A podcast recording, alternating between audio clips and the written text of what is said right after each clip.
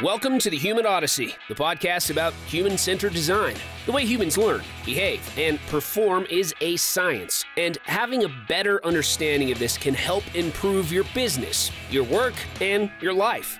This program is presented by Sophic Synergistics, the experts in human centered design. So, let's get started on today's Human Odyssey.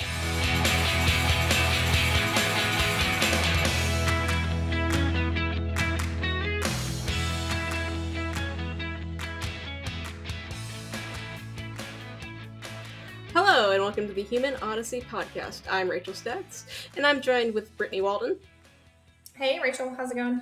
Good, how are you? Doing good. Not too bad for a Monday. Lisa Calkins. Hello, happy to be here. Happy to see you.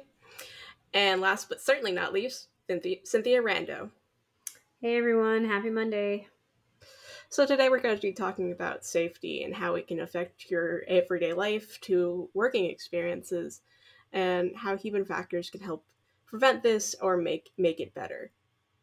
Um, I wanted to first open up to the room to see if anyone had like an everyday experience with safety, um, a safety issue. So I think that's generically a good question to ask, but I would I would advocate for backing up a little bit and you know talking a little bit about what do we think safety means? Safety is one of these, you know, ubiquitous terms that gets thrown around for almost everything and anything under the sun. And I'm not sure, you know, in context wise, we all carry around the same universal meaning of what what safety means to us. And I think that's really paramount when we think about human-centered design and where where there's there's missing considerations from a safety perspective. What do y'all think? Yeah, that's a very good um, definition because you can think of safety and human factors and human-centered design as the same um, two sides of the same coin um, in some way.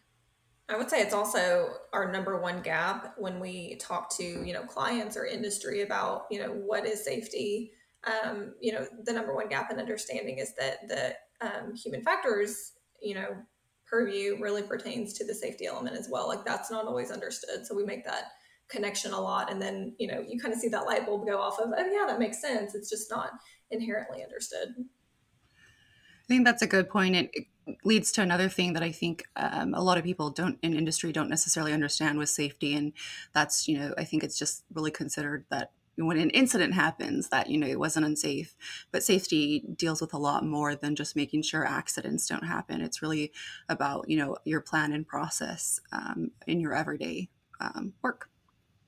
Yeah, and and safety doesn't necessarily mean the actual accident or the event that occurs, right? And so, you know, it's you know, sometimes I think we make it look easy. So when really bad events happen, we don't quite understand the complexity behind the event itself. And, you know, thinking thinking big picture and and understanding you know how human beings have to live and navigate their world and how they have to understand things gives us an incredible opportunity as you know human centered design specialists to bring that understanding to bear in the things that we design for people to use. And it's it's more than you know is someone enjoying the product experience right? So much more and i think that's where we get hung up on and where we fail to really hit the mark as designers when we don't appreciate how those two need to go together for a good experience right? If it's safe you're in you're you're naturally having good outcomes when you use something you're going to have a positive user experience. And for me i think that's the the key conversation i don't hear enough about yeah. Uh, can you like expound on that and like give your definition of safety from that?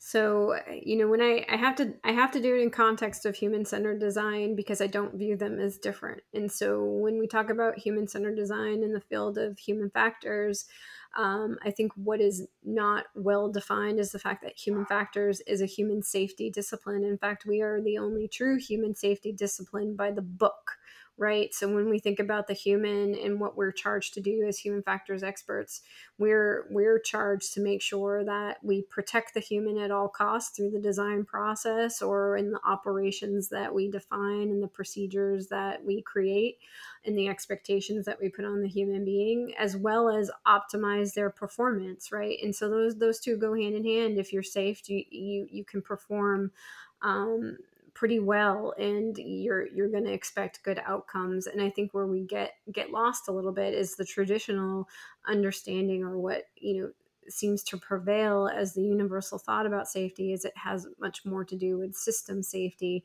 and when you think of system safety we think about tolerances and redundancies. How do we design it in so the system can't fail but we forget that it's not just about the system failing it's how can the system fail the human that can cause unsafe circumstances and that's where the critical critical link i think in in how we think and teach and talk about safety lies.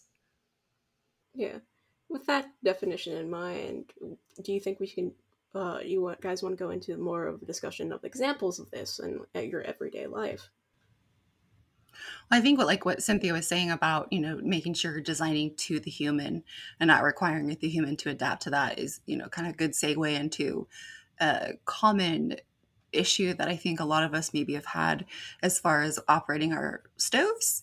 Um, I know myself have thought I had turned on a particular knob and realized that I had, you know, either thought I was cooking for a long time and was not, or I had turned on a knob where maybe oh, there was once a piece of plastic nearby and melted. And so, you know, really making sure that the design fits what the human expectations are and what, you know, their their mental models um, are, I think are really important part of safety.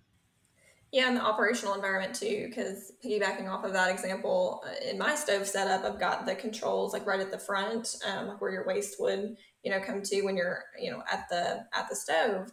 And it's a flat top like a flat burners whatever the glass like stove top is. So when it's not on you know you just naturally use that surface for you know unloading groceries or doing other operations. And you know that um, having the controls right there I, you know i've bumped them before and um, thankfully it's never been un- unintentionally turned on when something has been on the stove top that's not meant to be heated. But you know that can very easily turn into a situation where um, you know that is the case and then you've got a you know potentially um, you know bad bad situation.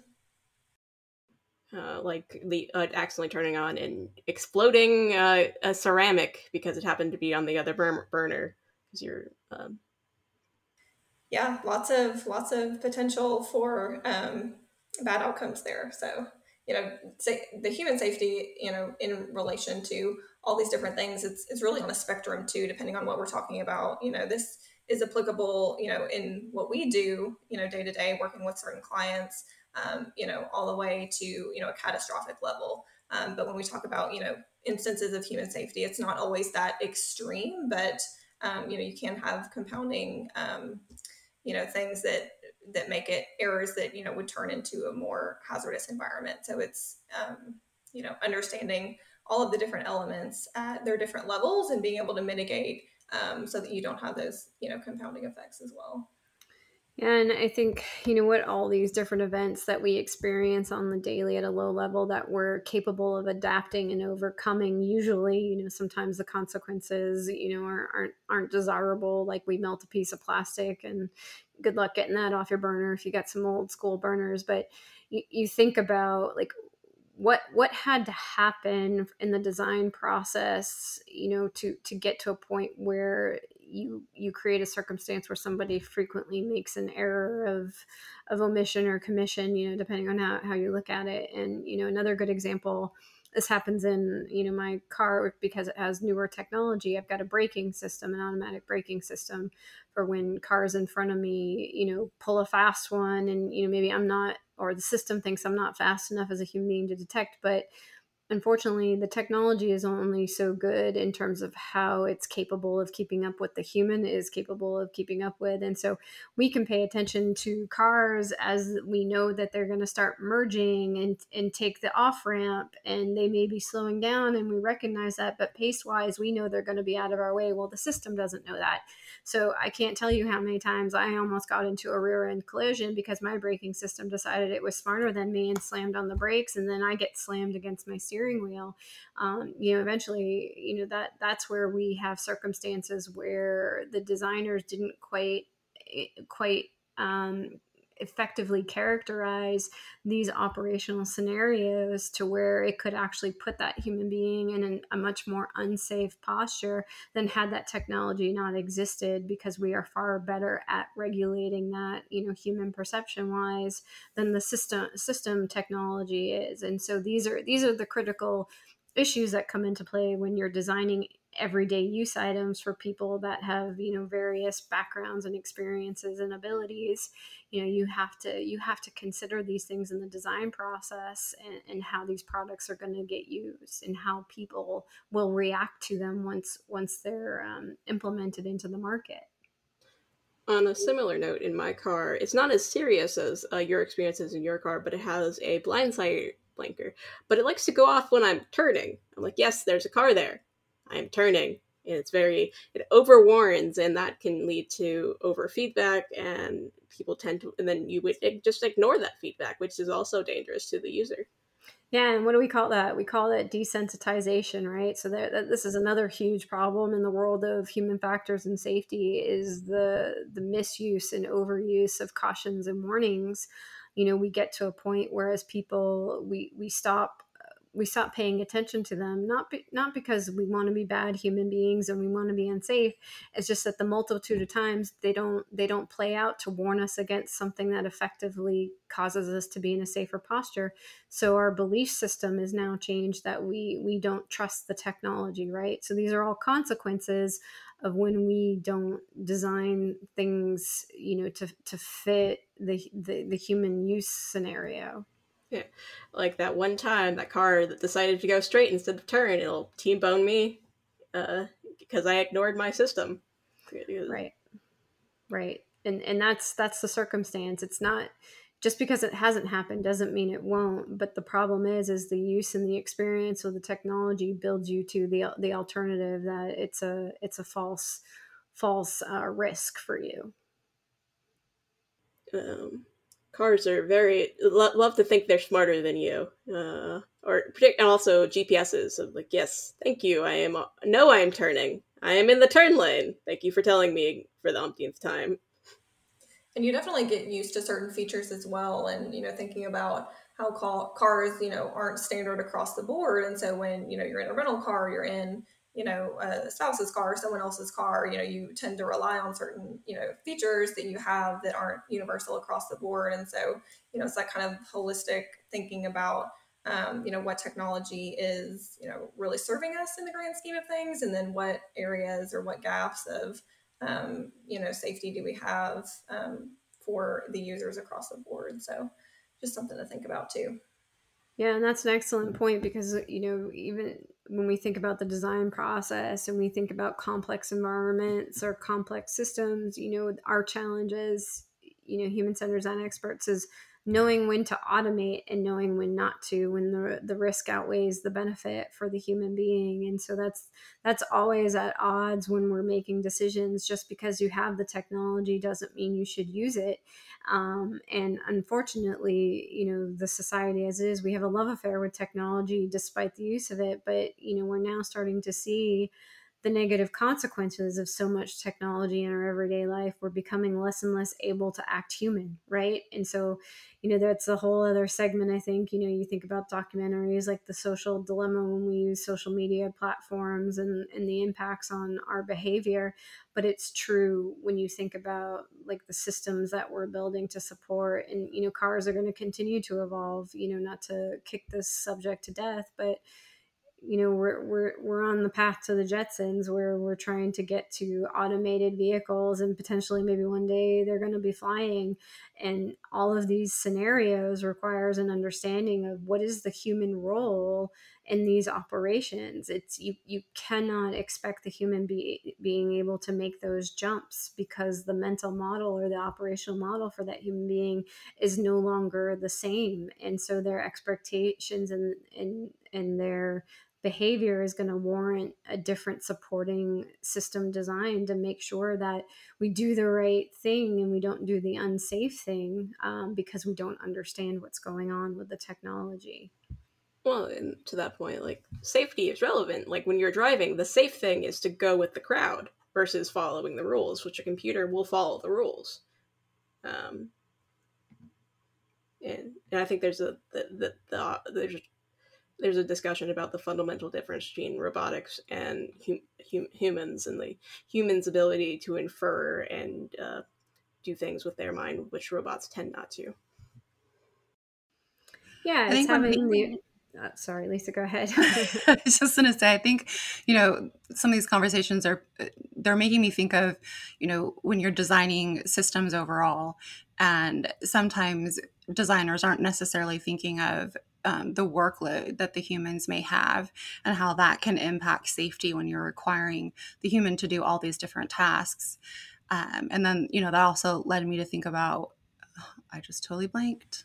Mm-hmm. I think what you're getting at, Lisa, you know, it's all those intangibles too that as human uh, factors experts and specialists, like we come in and have the, an understanding of that you wouldn't necessarily think about, you know, the intangibles of workload or situational awareness. I know it's a really big one as well um, in certain domains is, you know, and everyone wants like a number. How do you quantify that? How do we know, you know, what's the acceptable number for situational awareness? And you just really can't um, provide that unless you get into the nitty gritty of the operations and the details and who your user base is and all of these things that contribute to what is acceptable and, you know, what is not. Thank you, Brittany. You helped me remember what I was going to say. Um, it was not related to what you said, but you, I appreciate what you said too. Um, so when you are considering you know all the different type of automations that you can have in a system or you know hardware or whatever it may be i think you know ensuring that those can also be made manual. So like in the case with your car you can turn off the, you know the, the automatic braking or you can turn off the things that you know are, maybe are not functioning as you need them. So you are also giving the user con- more control of that system. So you can automate when you need to to essentially w- reduce workload, and then also allow that user that control to um, manually do the tasks when they need to. Yeah, absolutely. And you know, you're you're hinting at a lot of things. You know, a lot of folks underappreciate and under are underwhelmed by the role of human centered design and human factors because they don't quite understand the impact when it's not there. And unfortunately, when we're not there, bad things happen, and then you know the consequence the consequences become deafening in a lot of respects. And so you know the our role is extremely complicated because you know we're dealing with something that is very dynamic and ever changing as the system changes as the ops change as the environment changes so does the the behavior of the human and so we have to understand all of that you know from from start to finish you know does this person start the job fatigued does this person have other stressors that we have to consider that would to your point cause extra workload to where this is not as simple of a task as we estimate it to be because they bring in other burdens to bear from another part of their job?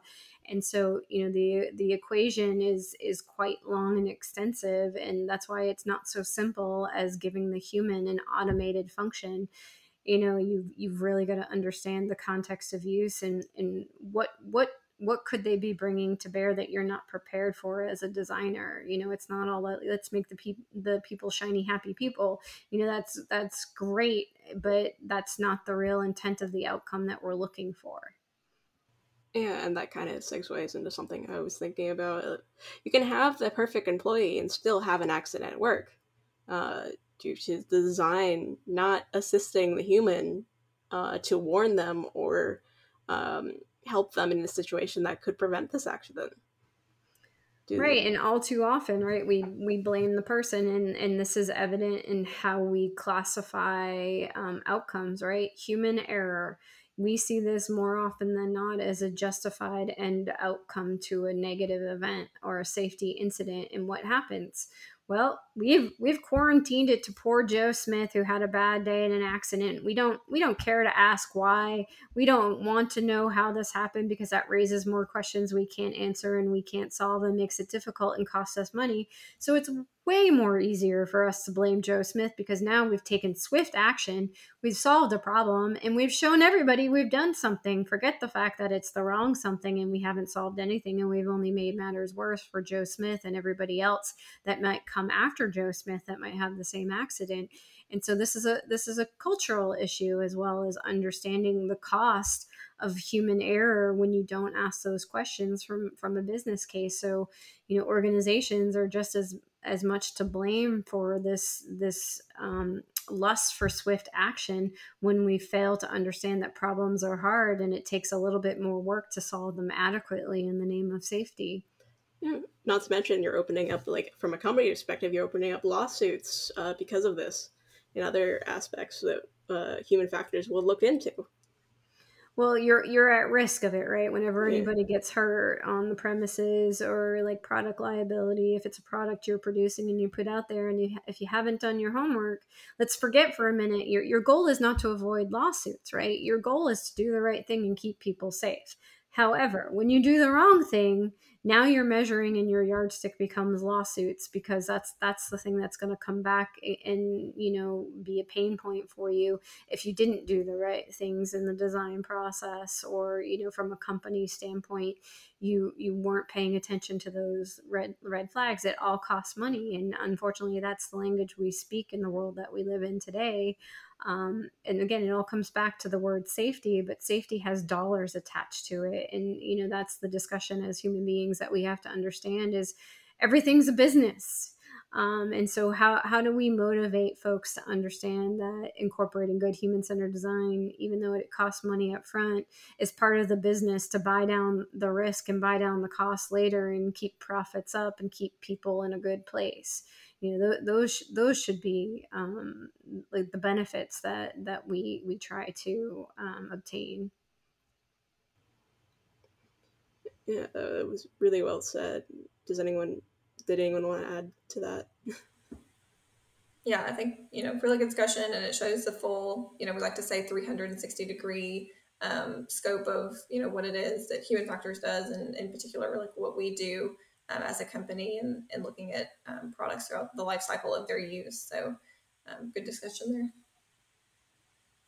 Yeah, it's caring about the human, but it's also caring about the ecosystem, right? We all have a goal, we all have an objective. Let's make sure they're in alignment so they all work seamlessly together, you know, to to achieve the right ends in the name of safety and I will say as another kind of value statement or value case, you know, from our um, experience in working with clients, once um, you know you get involved with a project or a program, whatever it is, and you show that value, and you know, again, kind of go back to that light bulb moment of like people end up getting it, um, and then you know the support never goes away. It's never like okay, well, you know, we we tried that, it wasn't really, you know, I don't think we need it. That has never, you know, never been the case. It's always, um, you know, an understanding of what the value that human factors brings you know all the things that we look at that you know no other domain is really you know responsible for. And you know that's okay. That's you know why we're here and that's what you know human factors does. But you know it's never the case where it's like oh, we tried it out not really for us it's it's you know 100% case that you know this is value added. Um sorry go ahead I was just going to say, do we have any other like examples we want to provide as far as like daily life, uh, human safety examples, or like professionally? So, you know, I, I would change the question a little bit, you know, for the audience who's listening, trying to follow along and to think, you know, whenever you have an experience where you're like, oh, I can't believe I did that or I did it again. I keep I keep making the same mistake. You know, doors are always a famous example. I hate it because it's always used, but like whenever you you push a door and you should have pulled it, but the design of the door told you to push it, you know, that that's a classic bad design. But you know, you know, think thinking about things in your everyday life where you get annoyed. That's usually a sign that something is amiss with your expectations as an end user um, you know once upon a time we we had a submission so we have like a little bit of a series online that we we haven't been keeping up as of late but it was quite popular for a while when bad designs happened to good people um, where the audience would submit, you know, examples and run-ins with this from their everyday walks of life, and you know, just the amount of bathroom mishaps, you know, is just egregious to me because it's one of the most fundamental things that we need as human beings. And the amount of like bad designs, you know, especially in airports, airports are notorious for this, but you know, just being able to physically get in and out of the stalls with your luggage, you think that would be an obvious with people in the airport, but it seems to be an afterthought in the designs of these stalls, or they just think everybody's a, you know, a size zero and eats eats nothing for breakfast. I don't know. But like I can't even even tell you how many times I've gotten stuck or smashed against like one of the side to try to get out with my luggage and yeah, it's you know, frustrating. Yeah, and it's it's just amazing for those of you who travel all the time. I know you're like saying yes, yes, yes, um, but you know I could go on and on to like some of these these things that have gone on, putting putting soap dispensers dispensers over an outlet. Who thought that was safe? like, not only are you getting the water from your hands on the electrical outlet, what about all the soap that's coming out of that dispenser that people don't like wait for misfires? You know, just things, you know, simple things that we just we just tend to overlook, you know, because we didn't we didn't think through the operation that humans were gonna were gonna do in that area. I don't know, maybe that's triggered some more ideas from you all, but like bathrooms are like my nemesis. Well, actually, recently one of the airports had the bright idea of putting windows, fully three see-through windows, by the way, in the bathroom that is visible from the tarmac. Oh, that's that's, that's a new one. uh, yeah. Uh, luckily, a pilot informed them that they could pr- fully see the bathroom through the window. Um, so oh, hopefully boy. that get, gets changed. I I everyone I believe everyone just assumed it was a uh, mirrored one way window. Um, hmm. Wow. Maybe that's a future upgrade. I don't know. yeah, I believe that's a slightly different. It's not uh, s- safety as in privacy versus safety as in bodily harm. But yeah, right. Uh, but I but I bet somebody was trying to improve the lighting in there, and that was their way of doing it without thinking about the consequences. So that's a that's a, the big C word is consequences. What are the consequences, both positive and negative, about the things that you're about to do design wise or change? How does that that impact, and what could go wrong? You know, I always ask my engineers, tell me all the ways you can break this or cause a bad outcome and when we get to I can't think of anything more, then we're doing pretty good. Going back to the door example, it, it turns out there's a third option. um, and Lisa, I think you got the pleasure of being there for this one. But last time I was in Houston, we went out um, to dinner with a couple of people from the team. And anyways, as we were going to leave, um, you know, there's a pretty big like double door leaving the restaurant, and it's just got you know like the um, pretty standard like handle on it, but um, they're actually sliding doors. and you know, pushed, pulled was neither of the two. Turns out you can also slide with handles that look like it is not intended for that operation. So and watch out. Also, there's also the fourth option where there is no handle, so you just walk into the door because you think it's an automatic door. mm. Let's hope that doesn't happen. That that hurts. I've done it once at a Staples because I couldn't tell where the door was because the it was all the same. Uh, I was very smart that day. oh no, I, I did have an interesting bathroom experience that you know not directly safety related, but it was a uh, the faucet, the soap, and the like air dryer were all connected in a U shape. And I put my hand in the middle and water came out. So I was like, okay, where's the soap? And I put my hand to the next one where I thought the soap was, and it was the dryer, which then splattered the water all over my face. So, yeah, even though the symbols later looking at them more closely, I was like, oh, I guess that, yeah, that would be air. But I, I, I didn't, it took me getting water on my face to realize that. Mm.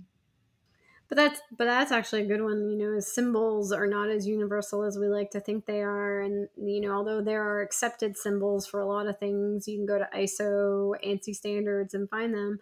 they don't always translate to people the way we we think they do and so always testing them you know user testing a big thing like when we implement implement really grand ideas test it to see if it works test it to see how the people you think are going to use this and have no problem and this doesn't mean you know engineer greg down the hall from you who's also been part of the project and just is in love with this you know um, this means bringing in people off the street who don't who don't really care about your product and testing it and telling you how it is. It's called tough love, and it's going to give you the better design and the better product in the end. And also, yeah, exactly. And you know, when companies do this right, you know, you see them have a really um, you know committed user base, you know, that love their products, and um, you know, Dyson comes to mind. I have several of their products that you know just love whatever interface it is. You know, obviously Apple's a um, really good at understanding who their user base is. And um, so, you know, there's definitely a, a, payout and a benefit to, to getting it right. Also, uh, what I was going to say is when I was thinking of bathrooms, there's different cultures. Like uh, the, the disabled community is going to be different from the able bodied community uh, uh, and how they use the item and how they interpret the use of the item. Um, so it might be uh, not as safe for somebody who is, has a disability uh, and that should be accounted for. We were thinking along very similar lines, Rachel, when when Cynthia was talking about you know your user population. I also thought of you know culturally people can have very different ideas of what symbols mean. So when you are doing that testing to determine if your in, you know end user can understand, it's really important that you capture you know the all the different types of users that may interface with your system. Yeah, and you know, understanding ecosystem of use and understanding when your users will come along with you when you make changes and when you when it won't. And so going back to what Brittany was saying with the Apple products, although they're good and they understand the ecosystem of use, I I like I I didn't change my iPhone with every generation. So that's a fallacy or of an expectation of the user um, demographic that iPhone doesn't quite get and so and maybe they get it but they don't care. Uh, i don't know. Um, but you know i made a huge jump you know i forget if i got to like 12 i don't even know where we are in the series that's how you know out of touch i am so sorry apple. Sorry apple. Um, but when they lost the button home screen and and then went to like you know like the slide and only this do you you you want to see the nightmare. I wish there had been a camera in my house with me trying to figure out how to, how to you know use my phone again. It was like i had never used an iphone in my entire life. Like i wanted to break the damn thing excuse my language. And then i, I wanted to go back to a flip phone because i was just getting disgusted with the fact that i couldn't do a simple operation that was a no-brainer before and again it, like these are just super super simple things that you have multiple generations using your products. They're going to progress with you in in different different ways. And so and it's not going to be linear because people don't necessarily have the money or the tech lust to keep up with the joneses and you've got to understand that as a product designer and you know there is attrition and sometimes you you don't want to take certain users with you and that's fine too but you've got to understand like the challenges you know for even mildly adept people. I use technology all the time. I, I could not figure out why why i could not use my phone.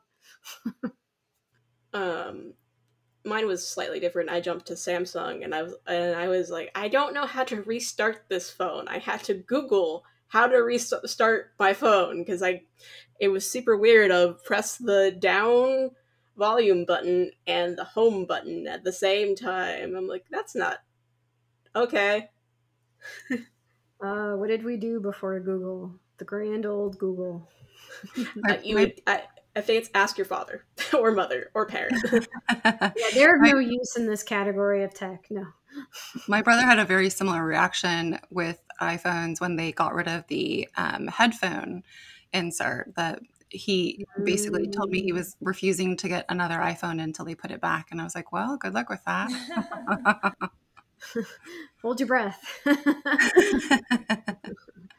but uh, you know i think we've highlighted lots of great everyday examples and, and seemingly small challenges that cost us time and money right and, and aggravation or love or hate of products. And so we could have loved something just fine but as things progress and they, you can't see yourself in the product or it doesn't match how you want to interact with the product. And you know the microsoft office suite is another example. You know the rate of change with the microsoft products is you know continuous and ongoing and you know whenever things would move or they'd change widgets like i would have a dastardly time like keeping up with okay now where do i find my watermark?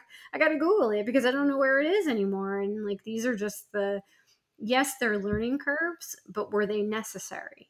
And so you know these are questions that you have to ask yourself. Do you change things for the sake of changing things or can you take advantage of what people already know and design those innately into your system while still getting to that new fancy tech but not leaving leaving your users on the dock so to speak and taking off with the water skis and just dragging them along. Yeah yeah um, uh, sorry rachel yeah i was just gonna say uh, with me personally for microsoft updates i have to wait a year before i trust it to be usable in the in a sense Oh yeah, um, I don't update any software update right away. Yeah. Um, I think um, some companies or platforms are, you know, getting smarter to that in that, you know, after you have an update, it'll kind of guide you through a really quick, like high level, you know, these were the updates since, you know, the last version of whatever it is. And, you know, I know that's been helpful um, to kind of see some where some new features are. And so I think that's maybe the happy medium with wanting to implement new things, but needing to, you know inform people of you know what it is so that they're not just left looking for it. Yeah. And so you know I, I, think we're kind of coming up on on time here but to think about this full circle you know what is the point of all the storytelling and the commiserating right?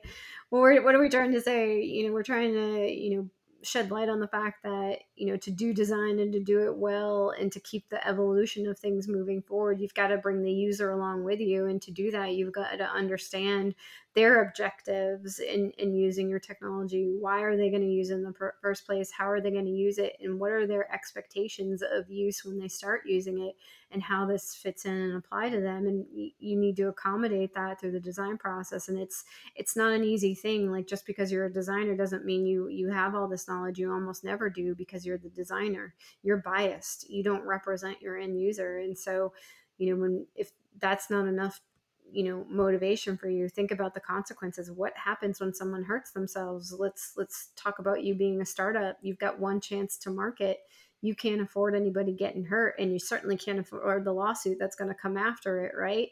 Um, so these are these are critical things to start safeguarding your company and your product to make sure you are the best at what you do yeah, that was perfectly said. Um, as you said, Cynthia, we're coming up on time. So if we, anyone wants to wrap up with uh, any other uh, final thoughts, this would be the time. Yeah, it's been a good discussion of kind of the spectrum of, of safety. So I've enjoyed it. All right. With that, I will say thank you for joining me. Uh, and this has been episode seven of the Human Odyssey podcast, uh, a human centered design podcast. Our podcast is available online at sophicsynergistics.com slash uh, podcast, and it's available to stream on Apple Podcasts, Spotify, Google Play Podcasts, and YouTube. Be sure to uh, check our social media plat- uh, platforms for more human-centered content. Thanks, everyone. The Human Odyssey is presented by Sophic Synergistics, the experts in human centered design. Find out more at sophicsynergistics.com. Get smart. Get Sophic Smart.